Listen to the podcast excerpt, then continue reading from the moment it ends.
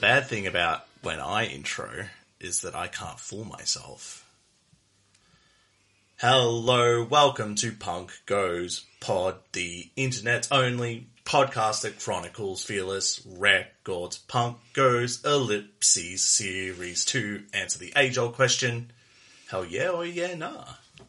It took me a while to um clock what you were doing there, but uh, yeah, I appreciate it. I was doing a musical intro. Yeah, no. First and only time. I won't do that ever again. Cause, cause like the, I, I started it. You looked at me like, what the fuck are you doing? And I was like, well, I have to commit to this. Don't lie, you're going to commit regardless. I mean, I, I, I, I'm, I'm overjoyed to have committed to one thing in my life, and that's you. Ah, And like, I don't know, a lot of the other times it's like, oh, maybe I shouldn't have committed to that. like, like this, this started off as a good idea. Then it was like, oh shit, we have to do like six years of this podcast. yeah. I mean, every time it's a Thursday night before our Friday release and we're recording on a Thursday yet again because of me, I have that exact same thought process, but um, I, yeah, I just can't quit it. If we'd planned it, we should have recorded it from the road. True. But then I'd also rather just, you know, be in the car with friends and not talking about punk go songs. Yeah, look, I I very much prefer just this being something that we set aside sort of nothing time to. Yeah. anyway, um what song are we doing this week? Well, to the listener, they should have already, uh, well, they should have read what we were doing first off, but uh, they should have also taken the cue of my intro. This week's song is Disturbia by Rihanna, as covered by The Cab for Punk Goes Something. Pop 2. Pop 2, sorry, I didn't have my notes ready. I love that you were just like ragging on our listeners for not planning ahead as you scramble to get your notes. See, I committed to that, no, that f- fucking backfired. we're alive, pal. Man. How I was going to say how are you? I I don't even know. What are we doing? I mean, you, you, you sort of came in and then we came in from work and then we've sort of started. So, I know. yeah, not bad. I, I, we pretty much talk to each other through through, microphones. po- through podcasting. Yeah. like, we have like seven other podcasts. Did you know this, dear listener? And it's all about just like our different facets of like what we're into and like our lives and stuff. And we just have one called So, so How's Your Day Been? That would be terrible. And yet seven podcasts and yet we still don't make a dime from any of them. I'm I'm good. I did a job today and there was a guy in one of the stores who had one of those just thick mats of just a one giant dreadlock that was just yeah, made me want to quit. Yeah. At what point you just you either just don't care or you just you think it looks good. Yeah, I don't even know. Nah. Like I'm not trying I'm not trying to judge or anything. It's just I don't know. That that's not for me. No. No. How are you? Uh, I am well. I am very mindful of the mouth sounds that this microphone picks up, It does pick up a little bit, yeah. Um, but also I'm in a very slouchy, comfortable position, so I'm just gonna grin and bear it, as they say. you found comfort even though you're not lounging on the air mattress this week. No, no air mattress this week. Um, but no, I am bringing air mattress energy to this episode in that I am very sleepy. That's fine. Like this is uh this is a very kind of a sleepy song but like a nightmarish song at the same time. Yeah, I don't necessarily get sleepy from it, but it's a good segue nonetheless. It is.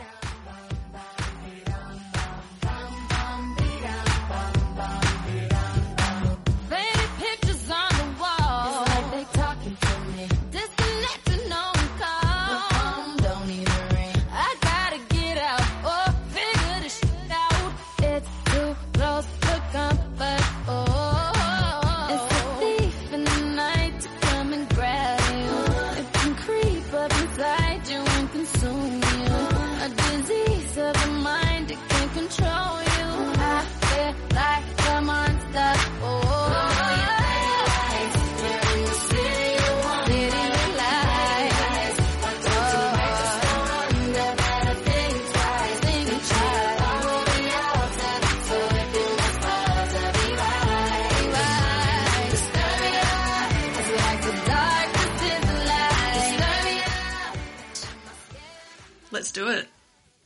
So, I've written this sentence out in uh, big bold letters. We have previously covered Rihanna in a previous episode, but if you need the short version, Rihanna was born in Barbados in 1988. She also played herself in the 2006 straight to DVD film Bring It On, All or Nothing, the third Bring It On movie. This one starring Solange Knowles. So, so the, if we have another Rihanna song, which we might do, I feel like we we could. do, I feel like we have the one with her and Eminem. The Oh, okay. Maybe. Love the way you lie. yeah, I think I think yeah, we might do that. I don't know. Okay. So next time I'll have another like, I'll, I'll talk about like another like little bit part she she had. Sure. like 2006 because Umbrella came out in 2006, didn't it? Or Well, 2005? Mm, it was on the same album as Disturbia, wasn't it? Uh, I don't know. Um, let me have a look. but at the very least, she was either she was either just up and coming or yeah hadn't quite made it yet, and so she's yeah playing herself in a cheerleader movie. Yeah. So I guess I'll just get into the facts about the song while you furiously scroll trying to find out when Umbrella was released. Yeah, so it's from the um first issue, I think, of Good Girl Gone Bad. Ah, okay. Are you picking up a humming? Yes, I am picking up a humming. Is it from the computer or is it from something in the house? I don't know. Maybe the government's listening to us. Sorry, guys. And, and the microphone has picked up on their bug. Yeah, sorry. How are you doing? How are you doing, government? How are you doing? Yeah. How's, how's your week been? TGIF, am I right?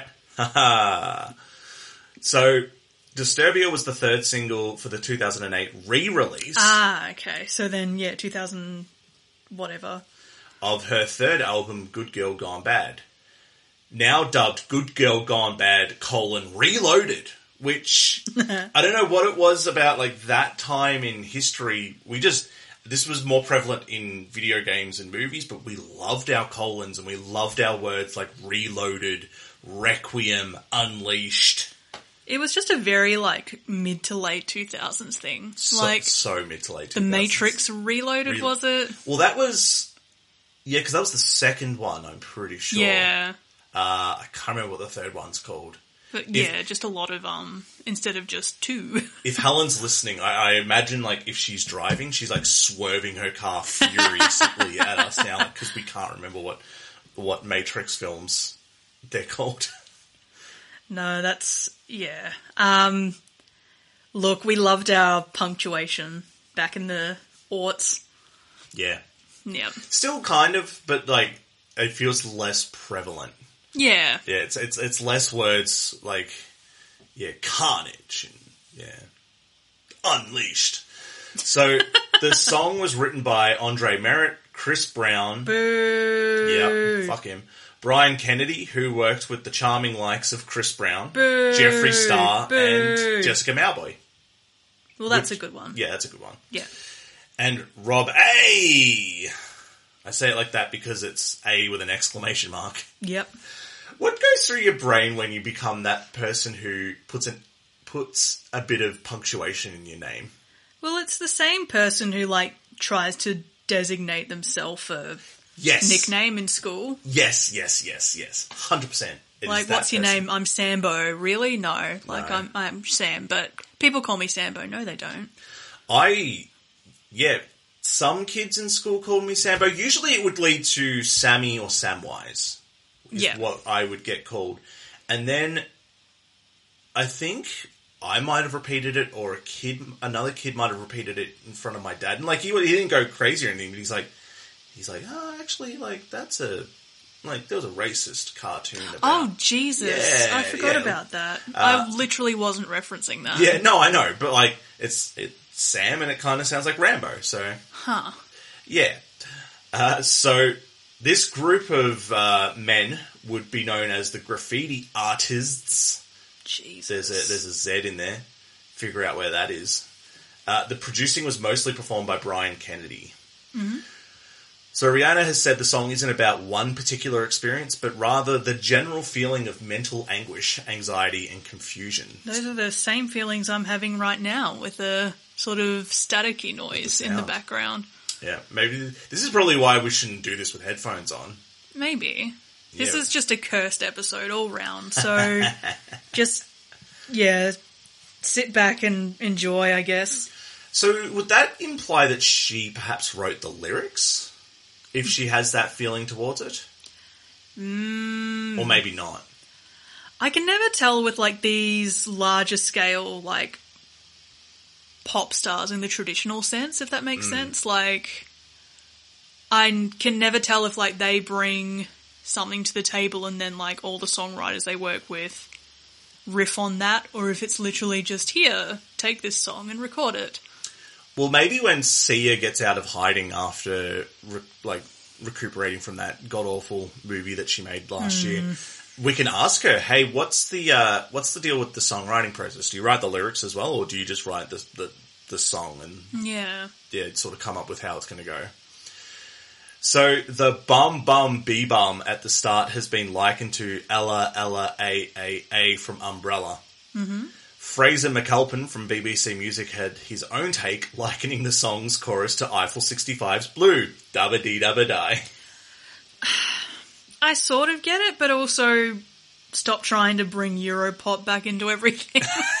I, like, I guess it has the same sort of like, because if I recall correctly, the chorus is very like da ba dee da ba die mama, like just lots of mama, uh, sort of. Did he say if I was green I would die? no, No? that was a joke. Well, like in primary school, we didn't know we didn't know what they were saying, and so it was a hotly debated topic. No. it was like dabba dee dabba die. No, am I? If I was green, I would die. No, No.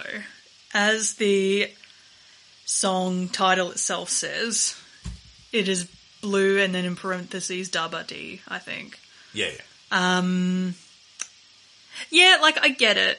And I guess that sort of it's one of those sort of hooky things that you can sort of latch onto. Like even if you didn't sort of pay much attention to the rest of the song, I'm sure that like down the line it would sort of become an earworm because you just sort of quietly to yourself like ba ba ba na, like You can't fuck up the lyrics. True. Um, yeah. Anyway, all I'm saying is I'd much rather it be likened to Ella Ella than Eiffel 65. Yeah, one of her her own songs. Yeah. I saw a tweet today where someone was like, Zoomers are soon going to discover Eiffel 65's blue Dabba D, and we just have to be ready for that, which I'm kind of surprised it hasn't happened already, given like hyperpop is such a thing now, because like we already sort of had a version of that, and it was the likes of fucking Eiffel 65 and Hamster Dance and Um, Did the so like the the resurgence in '90s fashion? Does that extend to the music, or is it just the fashion though? I think it's just the fashion at the moment. Yeah. I guess the same way that we revived whatever era of fashion back in the 2000s or whatever, 90s, 2000s. I guess like emo was a was a hyper realized version of goth Yeah. in a way. And then I guess like, well, even like just the shift from bloody like hipster jeans back to high waisted, like, I don't know. I feel like, I don't know. I don't, I don't think I'm fashionable enough to be able to com- comment on fashion. I Because mean- what I was wearing back in the day was probably very different to what was cool. Where, well, I think you're cool. Where My mom thinks I'm cool. where where we are sitting in the in the uh, the studio, there are all my clothes. And I'm looking at them and I'm like, it's just band shirts and black jeans for me. Like I, It's because you're classic. I'm I'm not fashionable at all. So, so the song yes. Take a guess at what key it's played in. Well, it's got to be a minor key because Yeah. it's um a dep- not depressing, but like a spooky song, Hmm. and that is all I know. It's a B minor and is set in common time with a moderate techno groove. Did you lift that from Wikipedia? I did. Nice. So the video. sorry, Is common time just four four? I assume so. Four four is pretty common. I'm gonna look this up. So the video was directed by longtime Rihanna collaborator Anthony Mandela or Mandela.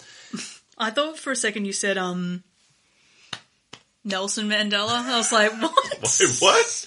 That's really? Sorry. I mean, I know she's popular, but like, goddamn.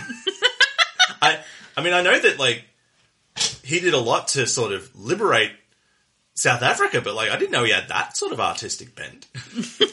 okay, so yeah, uh, common time is just four four. Four four. So I don't know why they didn't just say four four. I know. So Anthony Mandela directed the Man Eater video by Nelly Furtado. He directed When We Were Young by The Killers. Sick, He also directed Shut Up and Drive by Rihanna. sick. So the song reached number six in Australia, number one in Belgium, New Zealand, and the US. Now, what do you think of the song? Uh, well, I guess we didn't really comment on the video. I know that you sort of observed, like, check out this attempt at Nine Inch Nails, basically, or Marilyn Manson. Yeah, it definitely feels like it definitely feels like I don't know if so much. Um, oh, I guess they both sort of did it, but like I guess I want to talk more about Trent Reznor because he's not cancelled, Yes, fair. uh, and Marilyn Manson is heavily cancelled. So I liken it to things like um, yeah, to a band like Nine Inch Nails with their visuals in, Yeah. the, in the video clip.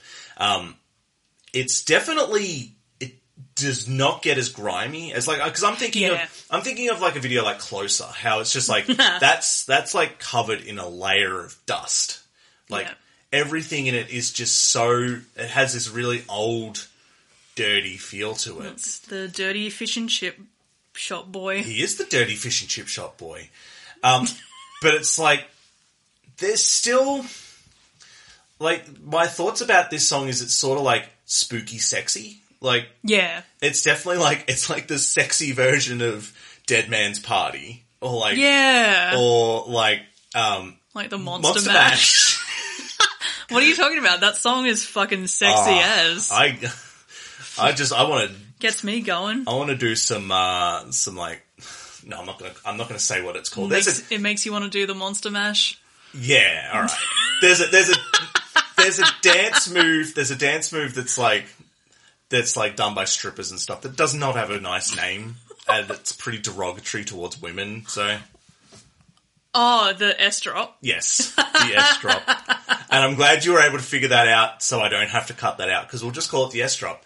Yes, the Monster Mash makes me want to become my own dirty fish and chip shop boy. Makes you want to graveyard smash. Yeah. Jesus. Um, but like, it's still like this is still like she's she's got like the white contacts. And Yeah. She's, she's hanging out with weird people, but there's not there's not anything that's like terribly scary about them. It's like a large, a very muscly. Mm. What I'm assuming is an African American man, but he's like face is painted white. But it's like that's all it is, and it's like there's twins. Yeah. Twins are scary Twins, Basil. and it, it never sort of like really delves into like okay this is kind of fucked up or this is really like unsettling it's still like you're still supposed to be attracted to rihanna at the end of this I guess maybe that's sort of the caveat, caveat, however the hell you pronounce it, of caviar yes, Yeah. The, that's the caviar of um, being a pop sing. Well, yes like I know she's not strictly pop, but like she is in the same playing field as. So like it had to be somewhat sanitized to get somewhere. yeah um i just sorry you go And like she has talked about like dark topics and stuff, and like especially considering her past in terms of fucking Chris Brown, yeah absolute piece of shit. Like,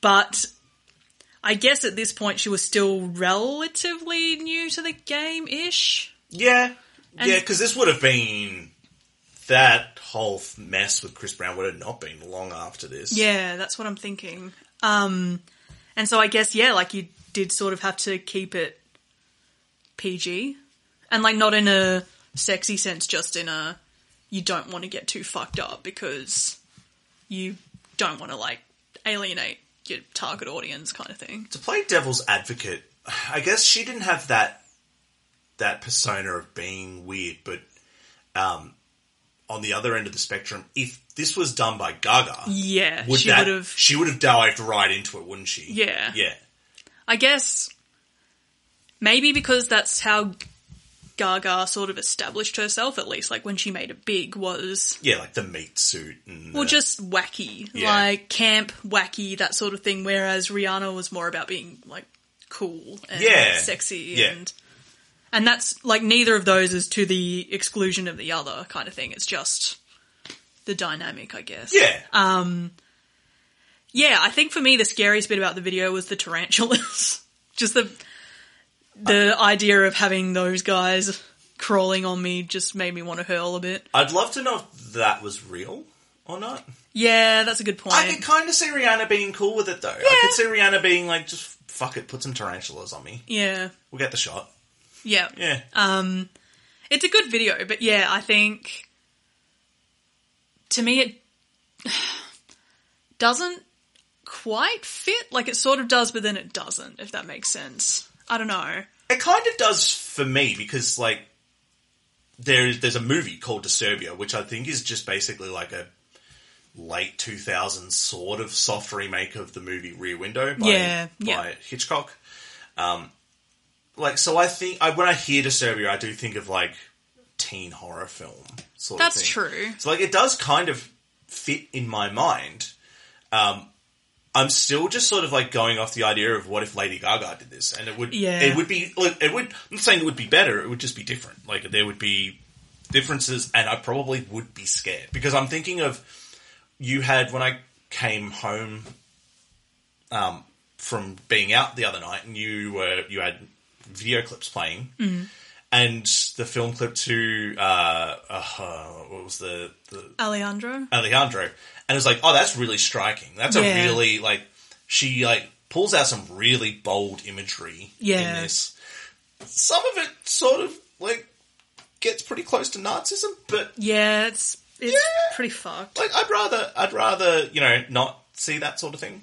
Yeah, Um, but yeah, I I still just sort of maintain that like it's kind of just like a sexy, scary sort of satanic song, I think like with the chanting and everything. Yeah. I think like I definitely enjoy the song. Like the video is sort of secondary to the Yes. song to me Yeah. pretty much always. Um I'm sure there's exceptions to the rule, but like and I do enjoy that like I remember when this song came out I was like, yeah, this is cool, like I enjoy this. I think listening to it now, like I do still enjoy it on like a surface level, but the more I sort of overanalyze it, it just kind of sounds a bit goofy to me. Yeah. Like to me, it definitely leans towards like the monster mash as opposed to what was the other one we were talking about? Um, Alejandro, no, the Dead Man's Party. yeah, Yeah. Or Close Up by Nine Inch Nails. no, actually no, because Dead Man's Party is also a bit goofy. But Dead like Man's to, Party was goofy. to me, it falls into that category of like songs that are just a bit goofy because it's like, how scary is this? Ugh. yeah. Like, I don't know. Yeah, it's not like it's not surface level. It's just very much like let's just like do some weird stuff. And because like I get that it's um like it's talking about sort of like mental struggles and that kind Yeah. of thing, and so like it's quite a poignant topic to talk about. But to me, it just sounds like a kind of poorly written like ghost story. Like I don't know. I think for me, I kind of because when I was reading the lyrics just to make sure I had them, and it's like, yeah, better think twice. Your train of thought will be altered, so if you must falter, be wise. It's like, what the fuck does that even mean? Mm. Like, yeah, It Yeah. just it kind of just sounds like a lot of empty sort of lyrics. Which you, yeah, could also be because, like, I don't know, depending on if she did write the lyrics or not, like, she could potentially be singing about someone else's mental anguish. Yeah. Um, Yeah, like, not trying to humanize Chris Brown. That dude's an asshole. Fuck him. Yeah. Um, but, like, if he wrote the lyrics, she's singing his mental anguish. Like, it's, it's not, yeah, it's not hers. If that's, if that's the case. She might have written lyrics, in which case, then cool. Yeah. I, I still remember that meme of her in the recording studio, and she's like, and I think it was four, I think it was four good girls gone bad. I think so, yeah. and it was like, and she's like, the lyrics just got so real to me that like I just had to stop and cry. And then it's like the next, the next thing was like, come on, rude boy, boy, can you get it up? I think that was in the album after, possibly. Oh, but yeah, it just I remember that, and like, yeah, it's kind of dumb because like Obviously, there's more to it than just that song, but it's just, just like the juxtaposition of those. Yeah, I remember having a good cackle when I saw that. it's it's the Rihanna version of "I love all my children equally." I don't care about Joe. I don't care for Joe. um, it's just the shot chaser sort of element of it. Um, so just looking at Genius real quick. So yeah, Disturbia was written by then boyfriend and fellow recording artist Chris Brown alongside his team, the Graffiti Artists. And it was supposed to be his song, like he was supposed to use it for a re-release of one of his albums. Yeah, You can also hear his backing vocals, which I thought it was him, but I wasn't sure. Mm. So maybe I just. I don't know. Oh, and then there's a comment here. Although he still earns royalties for the highly successful record, he apparently regrets writing it for her for reasons he has yet to reveal. It's just like, well, fucking too late, dude. Um, yeah. Anyway, so I guess in that sense, like, I, yeah, like Rihanna does a good job of it. Like, and I'm not trying to sort of be patronizing. Like, she genuinely does. And I guess now that I know, like, the lyrics are removed from her, like, it sits a bit better with me that, like, it comes across as a bit goofy because it's like, well, oh well. Like, yeah. with what she was given, she did a really good job. It's still I still carry the the sort of sentimentality that it still to me feels like not in not in any other sense other than she's just that fucking talented that she doesn't need to put everything out there in terms of her voice. Like Yes. it still to me feels like I'm not not calling her lazy, not calling her bad. Just feels like she's not giving us everything just yet because at some point she will, and that's going to Yeah. be amazing. Yeah. Um, yeah, I said this in the in the Umbrella episode. I said the same thing about Nelly Furtado. Nelly Furtado had that that feeling to me like like she's just like she's giving you like ten percent. Ten percent is still amazing. Yeah. Yeah. Like, it's better than my 100% kind Yes, of thing. um, your hundred percent is amazing though. Aw. So I would happily take that any day of the week. When we talked in the last Rihanna episode about like the Rihanna conspiracy theories, I do love the idea that this like could be an indoctrination song into like the Satanic Temple, and it's like, I mean, the Satanic Temple and like Satanists and everything. I mean, they're definitely cooler than Yeah. you know, any other religion, and it's definitely a sexier religion. It's a sexy religion, besides like maybe Wiccan. Sure. Hey, I'm I'm I'm all up with with the witches. Like, we've got a black cat. We do. Yeah, Yep. um, I I can get a cauldron. sh- sure. so, do you have any other thoughts to add aside from how much you enjoy Wiccan theology? like in saying all of that though, like I still I still really like this song. Yeah, yeah. And it's it's still just like just like throughout the week I've just had bum bum bidum Yeah, bum bum yeah. bidum bum. It's stuck in my head. Like it's just it stayed there and I've I've not wanted it to leave. So uh, Rihanna's indoctrinated me. No, look, I'm not going to say that Rihanna's a secret Satanist or anything like that. Um, you do whatever you want to do, Rihanna. It's it's all good. Um, but it's like I don't know. I I, I enjoy it. Yeah, I um. I like it. While I think about it, so I really love this, and also like, who knows what is correct on the internet? But like, I was looking up the meaning of the word Disturbia because to me, like, I think I first heard it when this song came out, if not when the film came out. It's like disturbed suburbia. And that's exactly what it's a portmanteau of those two words. Oh, okay. Hang on, let me have a look. Yeah, a blend of the words disturbing or disturbed and suburbia. Uh, bear with me. Disturbia is used to convey a perceived sense of distress about modern life, especially middle class consumerism in American suburbs. And that's according to dictionary.com under the slang dictionary. Um, and like, I think like when I first heard the word disturbia, I just sort of inherently got an idea of like it was just a sense of like anxiety, but not necessarily about the ennui of American hmm. life. Blah, but like reading the genius annotations that go with Rihanna's song just kind of makes me laugh because there's this one person who's like opining about what the meaning of Disturbia is, and I feel like they get it slightly wrong, or like they just sort of read way too much into it. So hang on. So they've basically created their own word to sort of to like create another hook, I guess, into it. I don't know if Rihanna like. I don't think the word existed because of her, if that makes sense.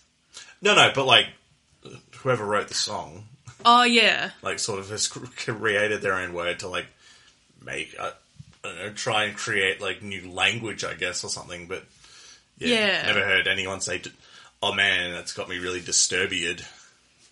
well I guess because it's more of a feeling than a Oh yeah, verb Yeah. or like adjective or yeah. Anyway, I'll um, let you go on.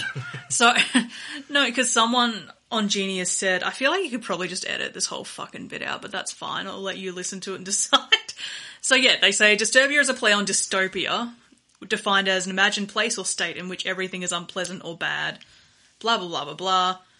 Um, the, u- the use of herb gives it connotations of an urban environment, tying it to the city of Wonderline. It's also worth noting that this is a homophone of disturb ya, tying the word heavily to main theme of the song, pushing boundaries for the sake of exploring what is pleasurable and what is not. I feel like they, they, I feel like they really get that wrong. they're, it's a reach, right? Yeah, it's it's it's literally disturb and Suburbia. Like it's yeah. I think for me, that's what, like, and I'm reading too much into it now because to me, like, the concept of Disturbia being that sort of suburban anxiety kind of thing doesn't quite fit this. yeah. I don't know. I don't know why I wanted to bring that up, so maybe just edit that. Ah, no, I'm leaving that in there. I liked it. You just don't want to edit any more than you have to. I mean, you aren't wrong, but I also liked it. This has been Dictionary Corner. Oh, that's uh, that's going to be a new segment from our uh, from our other segment. Is fiberglass glass? Oh my god. Um, let's keep Let's let's catch a cab and move on. Ah, ha.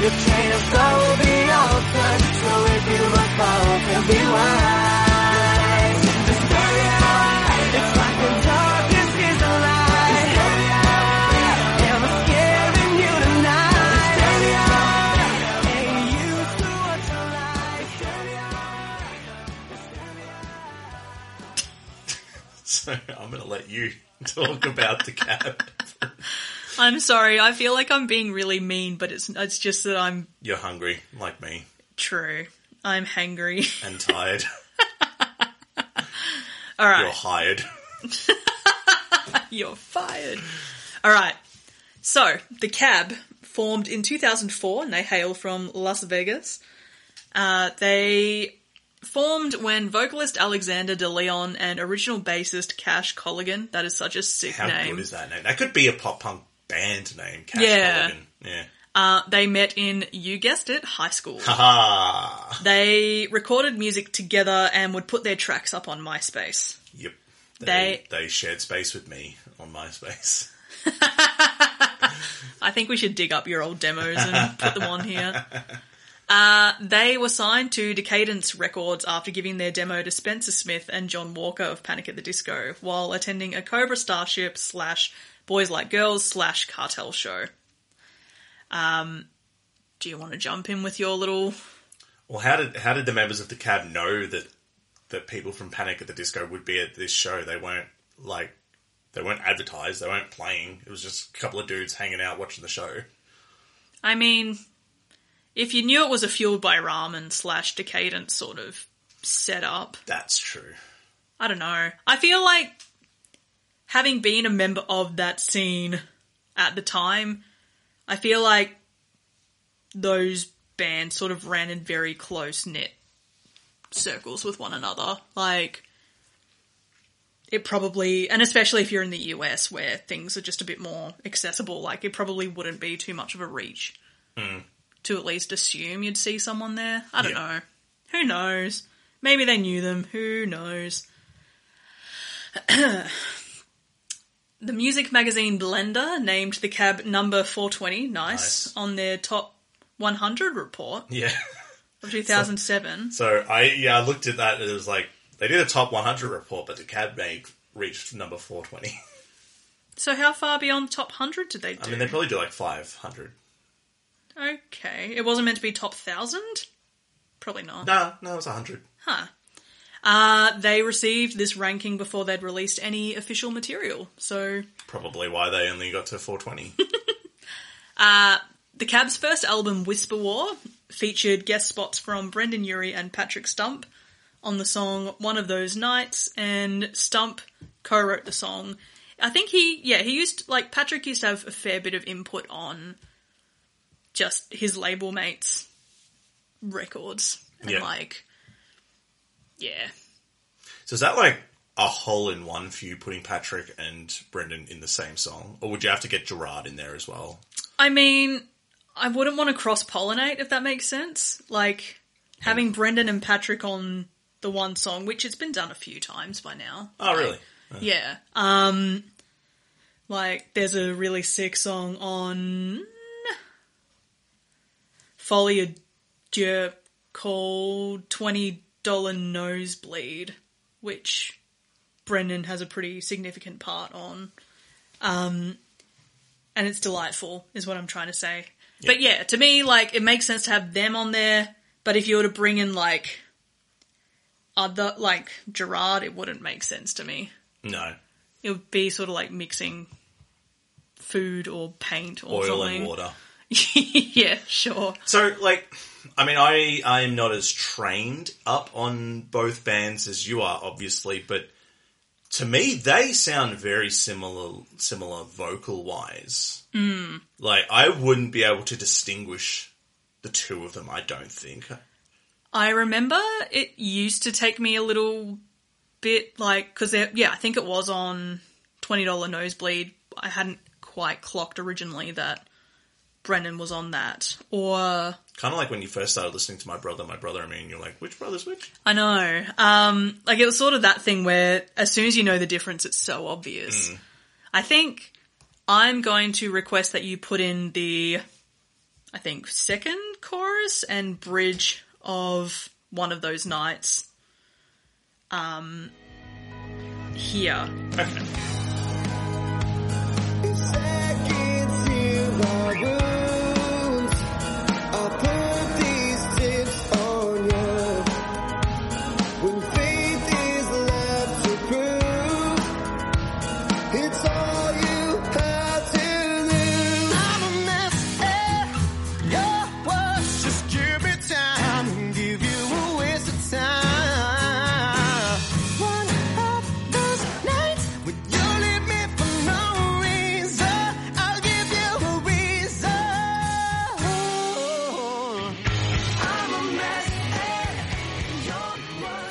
As like a listening exercise for our fans. Anyone who knows the difference will be like, well, that's stupid because they're so different. But like, because yeah, I was thinking about this on the way home. I was trying to figure out how to sort of describe, like, to me, Brendon's voice is a bit more, it comes from the throat more, mm-hmm. like a bit more throaty, a bit broader, whereas Patrick's voice is a bit more nasal. Yep. And then, like, in terms of how they present or like emote in their voice, like Patrick always goes a lot harder. Like, to me, mm. Brendon is sort of the, like, the Rihanna of the situation where he can sort of do more with less, Yeah. but then Patrick, like, fucking fangs it and, like, he's way more soulful, I guess. Mm. Yeah. Does that help at all? It does. Like I sort of like I'm gonna I don't want this to sound mean, but it might sound a little bit mean. Like Patrick feels more real and Brendon feels more manufactured. Yeah. Like Yeah. Brendon feels way more manufactured. No, I like to me like because they both are equally talented singing. But yeah, to me like Brendon that's why I sort of liken him to Rihanna in the sense of like it sounds mean, but like he doesn't have to Yeah. and but then I guess the downside of that is it's very easy for him to sound a bit manufactured or a bit yeah. soulless, even though he's got a very full body mm. voice. Whereas, yeah, Patrick, you sort of know that he's like he can just sort of croon and be kind of chill, and it still sounds really awesome. But like, part of what I like about him is he just goes absolutely ham. Like, if you listen to a song like Church or something where he just like goes for it, it just sounds so sick. Look at him work those hams. So that's the difference. That is my book report on how Brendon and Patrick are different. Cool. Well Yeah. thank you. You are welcome. I I feel more learned. Excellent. Um, so although the Cab are still listed as active, they only have two albums to their name, being Whisper War and Symphony Soldier, which they released in 2011. Um, yeah. I believe that Alex is doing a side project because I did try and get in touch with him for the podcast. I think I just kind of wanged it because I hit enter way too quickly on like a very half cooked message and had to backtrack and be like, ah, fuck, sorry. You really schlonged him on that one.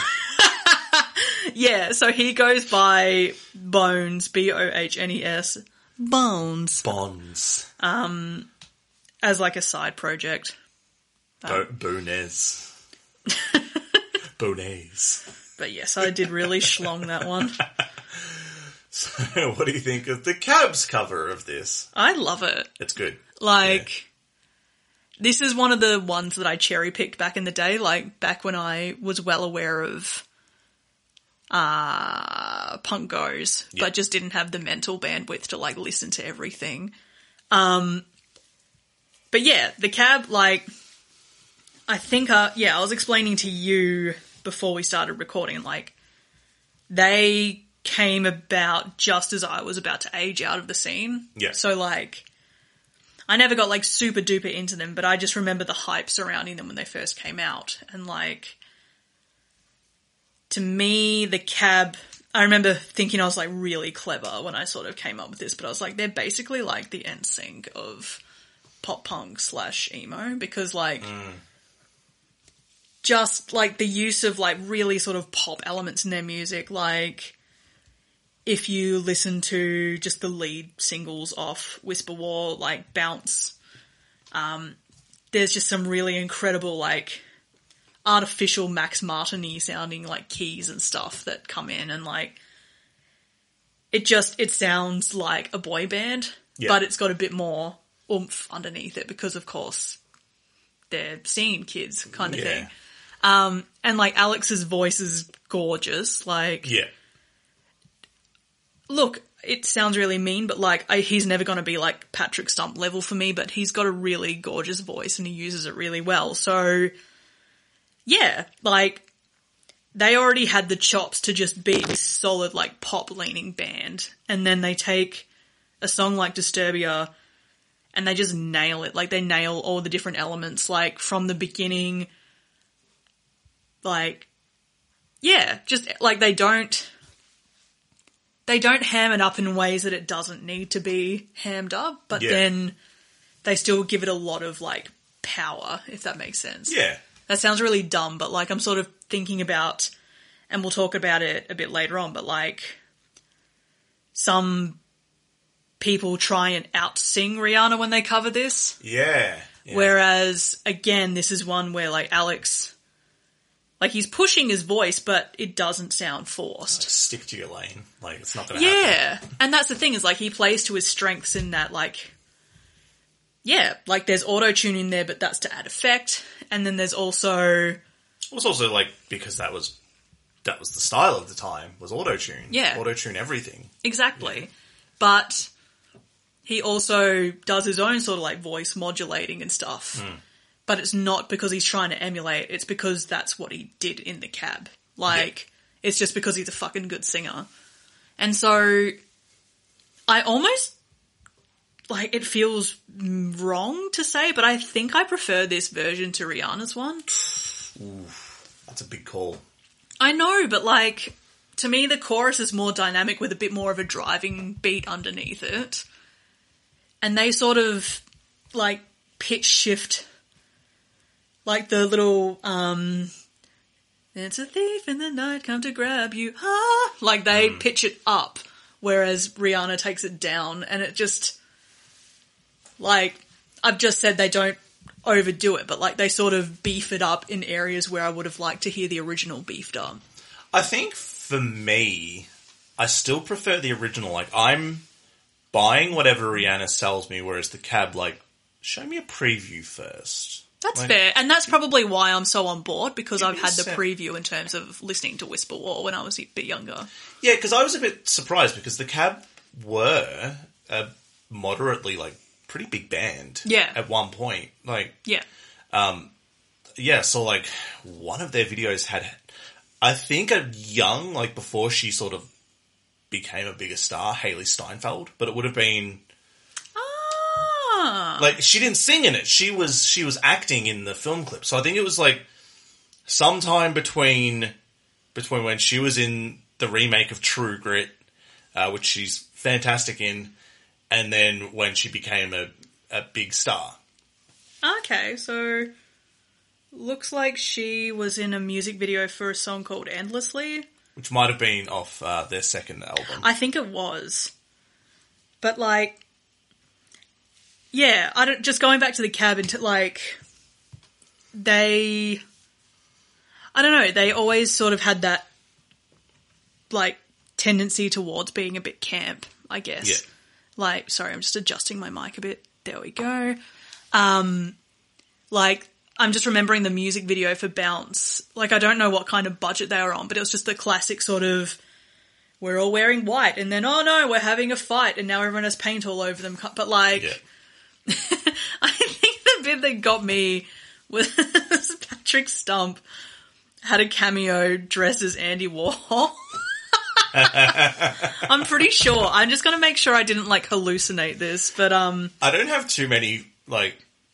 Uh, I, I know of Andy Warhol. I know of like the Marilyn Monroe picture and the painting and the the Campbell's. He did the Marilyn Monroe. He did, yeah. And the Campbell's soup can. But like my one of my favorite like wrestling moments was it was like WrestleMania two or three. It was the one where Cyndi Lauper was there as well, and so it's like it, it almost seemed like they were holding this WrestleMania at Madison Square Garden, and like next door there was an art exhibit, yeah. and they Sorry, you go. and they like so there's a bit where it's like Hulk Hogan celebrating in the back with Cyndi Lauper because Cyndi Lauper was a legitimate wrestling fan, and she, Shit, yeah. and she managed she managed the female wrestler Wendy Richter. Oh, cool. And it's like they're all in the back celebrating because Hulk Hogan's had this big win, and like the the interviewer, Mean Gene Okerlund, like pulls up and he's like, "Oh, and we've got Andy Warhol here. Andy, what do you what did you think of the match?" And he's just sort of like, "Yeah, they were just uh, they were so so powerful." They were just, and it's like, I, I honestly don't believe that Andy Warhol cared one lick about wrestling. no, he probably didn't.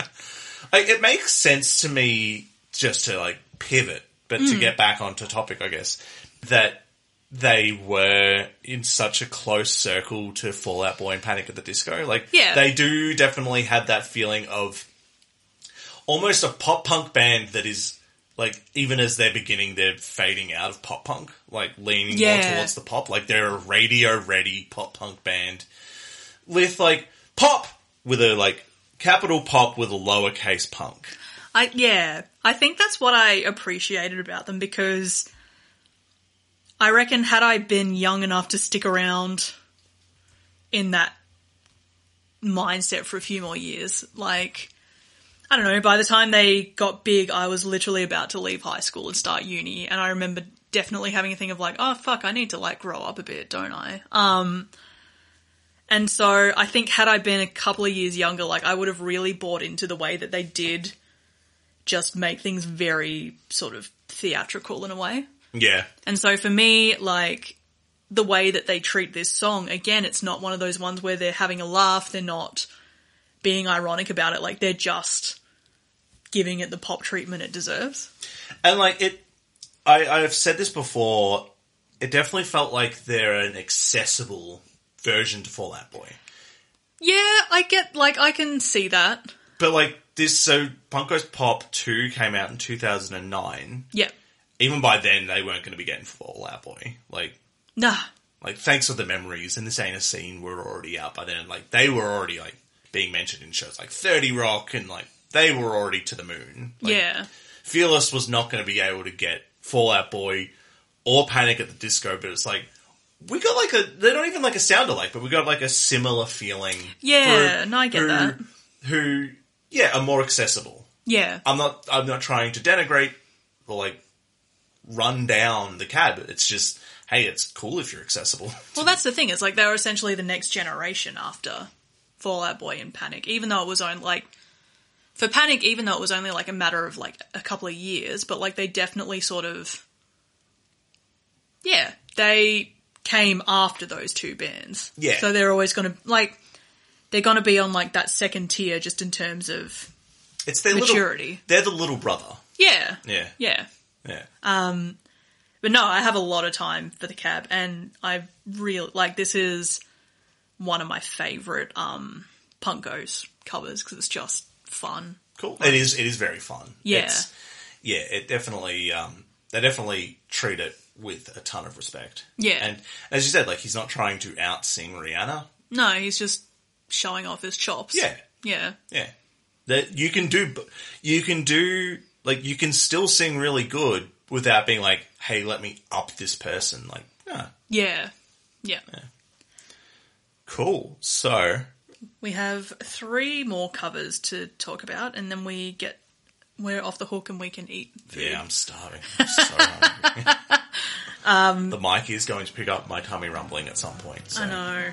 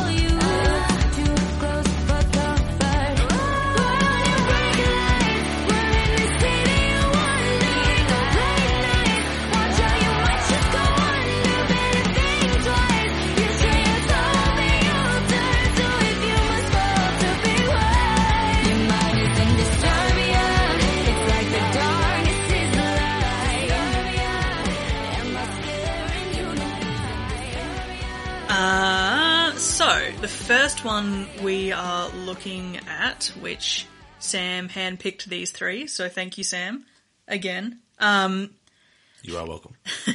first to eleven. So we mentioned, well, I said off mic that this definitely feels like the same song, but now with a female vocalist, and Yeah, like tying back to like the idea of you know the cab making sense that they're in the same circle as Fall Out Boy and Panic at the Disco.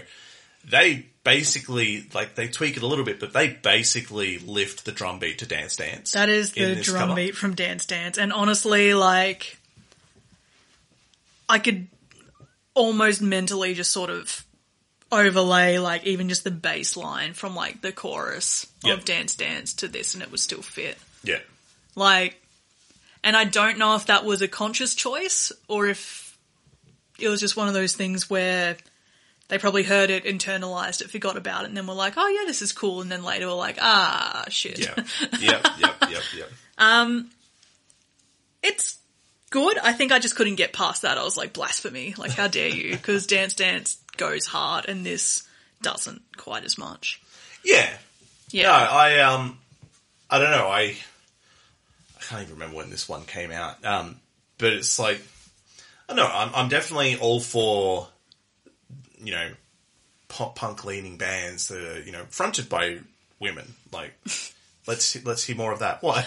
No, just the way you put that in, it just reminds me of that, like, ah, I think it's just like a meme. It's sort of like my quote, not a murderer, end quote shirt is raising a lot of questions that are already answered by my shirt. Like, it just reminds me, like, just the way you were like, don't get me wrong, I do enjoy when women, it's just like no one was questioning that before you said that. So now everyone's just going to think that you're. I don't know. I don't know. I don't want to be. I don't want to be confused with that. No, you won't. So yeah, it's fine. It'd be better if a man sang it, wouldn't it? Though it'd be better if Meet Me at the Altar sang it. That's true. That's There very true, actually. Yeah. Yeah. And again, like, I really hate when. Because I do this, but like when you hear one woman singing and liken it immediately to another woman, but like until there is, I guess, a greater saturation, that's just kind of what happens, which Yeah. is shit, but here we are. Yeah. Ah. Next on the list is The Animal in Me. Yeah.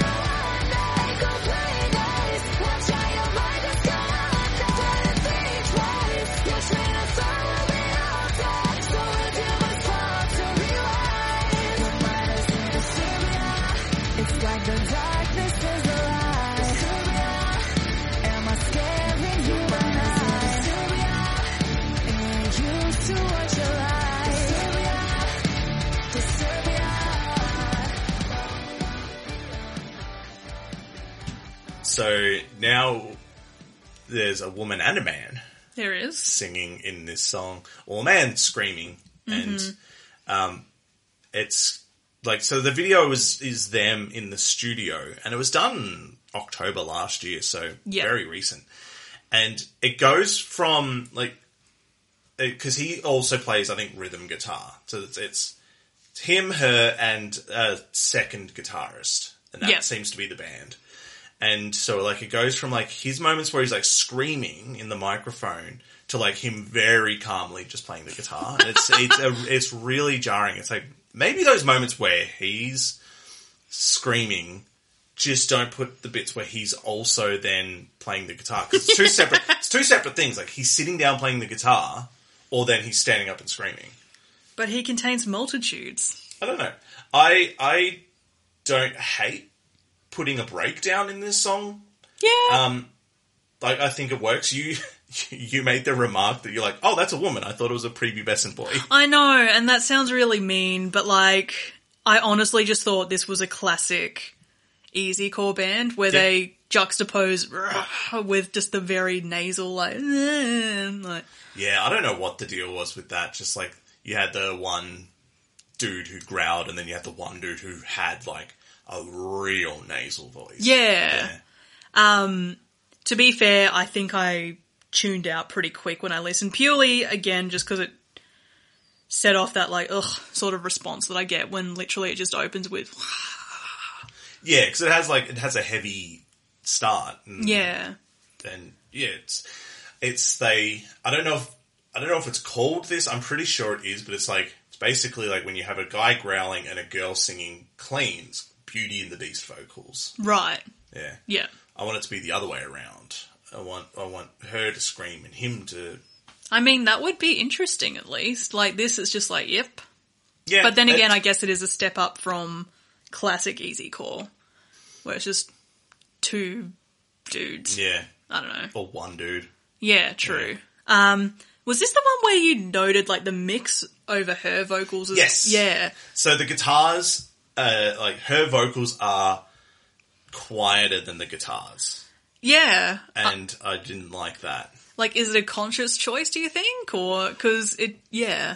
Like she's she's definitely a really good singer, but it, it, it's like, did the did the other dudes decide to like mix the guitars up, or was it like protecting her a little bit if maybe her voice wasn't strong enough? Like she's covering Rihanna, Yeah.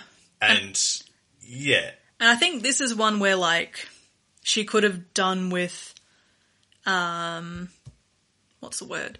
Like, not trying to match yes, Because, like, to me, like, even just at the beginning, like, she's very much sort of over singing the bum, bum, bum, Yeah. bum, bum. It's just like, dude, like, Bleh.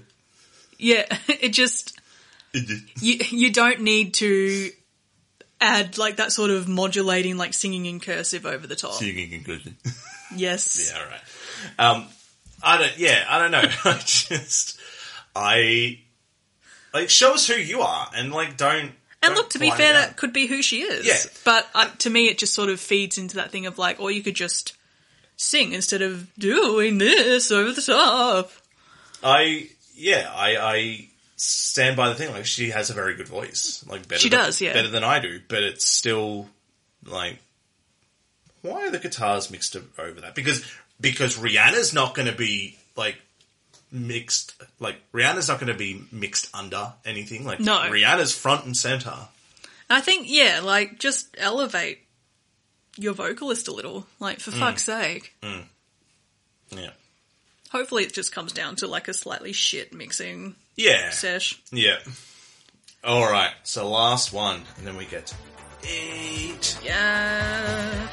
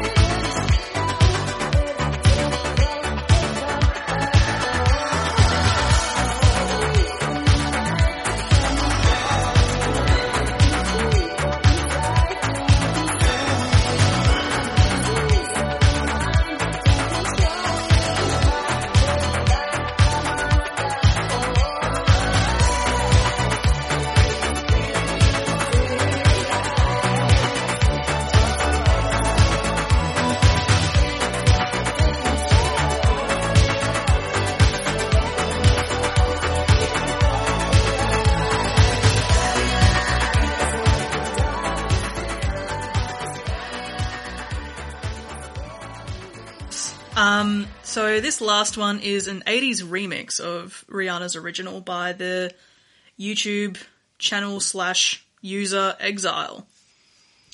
So this ticks off a lot of boxes for me in regards to 80s music, but I think that's because it's definitely it feels like they're pulling bits from a whole bunch of different 80s Yeah. music. So like definitely has bits where it sounds like you spin me brackets right round hmm. and I could not figure out what that flute sound sounded like. Yeah. It's not it's not men at work. Yeah. Um, but it definitely has like a sound like that. Um, it just feels like yeah, like definitely it's someone who's like I love '80s music. Let's you know 80 85 the Rihanna. And like that's what their channel was. It was like there was a couple of Lady Gaga songs that were done in the style of the '80s. Yeah, because I was going to say, like, if it's the channel I'm thinking of, and sorry, I'm just to. Didn't they might have done like the My Chemical Romance Yeah, one as well? which, and I like what they do because it's unique but also done well enough that Yes. it's, it's worth being there, if Yeah. that makes sense. Like I, I very much enjoyed it. As I said, it ticks off boxes, but that's because it feels like it's purposefully trying to tick off my boxes. yeah, yeah. That probably that that sounded better in my head than it did coming out ticking off my boxes. That's fine. I'm just trying to check. Maybe it's like a. I don't know if they necessarily did the My Chem one, but it falls into that same category of like. Yeah, so it looks like this user mostly focuses just on straight pop, Yeah. Um, but in saying that, like, this rules. So, like, I don't think it is necessarily better or worse, if that makes sense. Like, it's just different. Yeah. Yeah. Cool. I don't I don't really have anything else to say. It's No. good. Give it a listen. Yeah. You you might get a chuckle out of it. Exactly. So, uh, hell yeah or yeah nah? Yeah, hell yeah for both. Hell yeah. Yeah. With an emphasis on hell because it's spooky. Yeah. The devil. Uh, what are we covering next week? So we're going back to your neck of the woods Mm-hmm. by uh, talking about Lorde and her song Royals, Mm-hmm. which was covered by Youth in Revolt. Youth in Revolt for Punk Goes Pop 6. um, Yeah. Thank you for listening. Thank you for listening. Uh, hit us up on Twitter at Punk Goes Pod. Hit us up at Gmail, on Gmail, via Gmail at punkgoespod at gmail.com.